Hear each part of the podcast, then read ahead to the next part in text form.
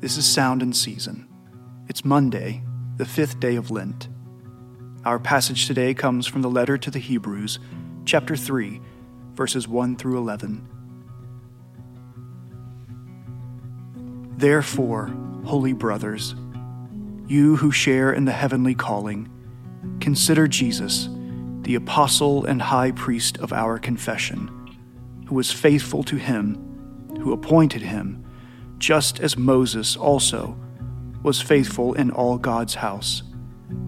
For Jesus has been counted worthy of more glory than Moses, as much more glory as the builder of a house has more honor than the house itself. For every house is built by someone, but the builder of all things is God. Now Moses was faithful in all God's house as a servant to testify to the things that were to be spoken later. But Christ is faithful over God's house as a son, and we are his house, if indeed we hold fast our confidence and our boasting in our hope.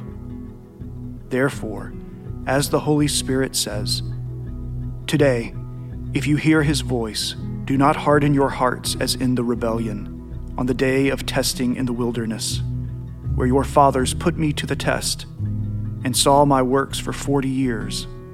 Therefore I was provoked with that generation, and said, They always go astray in the heart. They have not known my ways.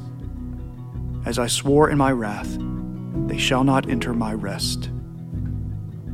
This is the word of the Lord. Thanks be to God.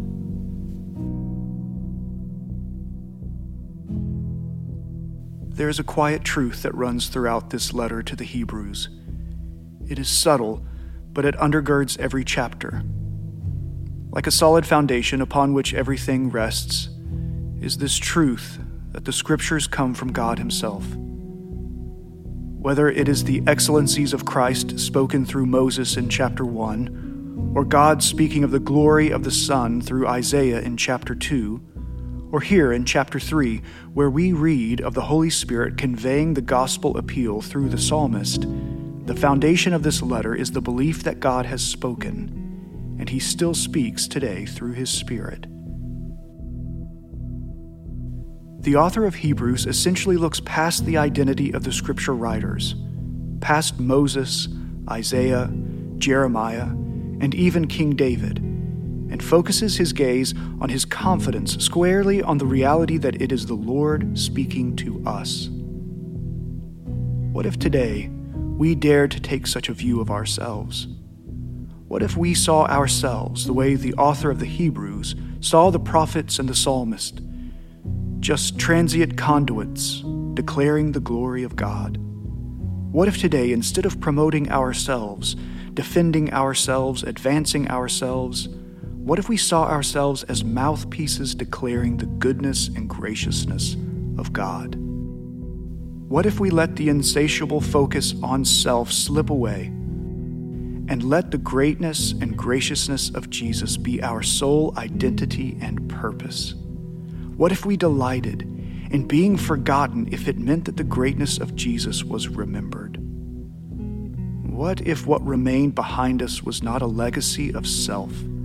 But a legacy of the beauty of Christ's gospel.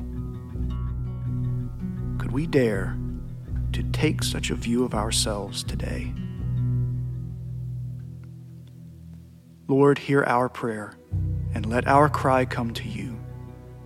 Let us pray. O God, strengthen us as we put our trust in Christ today. We can do nothing good apart from you, so bring us close bind us in your love, and show us the way of your righteousness. Jesus, by your death, you took away the sting of death, so that all who trust in you can awake in your presence and likeness forever. Remind us today of the goodness of your mercy that comes to us through your cross, and renew our confidence in the certain hope of life with you eternal. O Lamb of God, who takes away the sins of the world, have mercy on us. Glory to the Father and to the Son and to the Holy Spirit, as it was in the beginning, is now, and will be forever. Amen.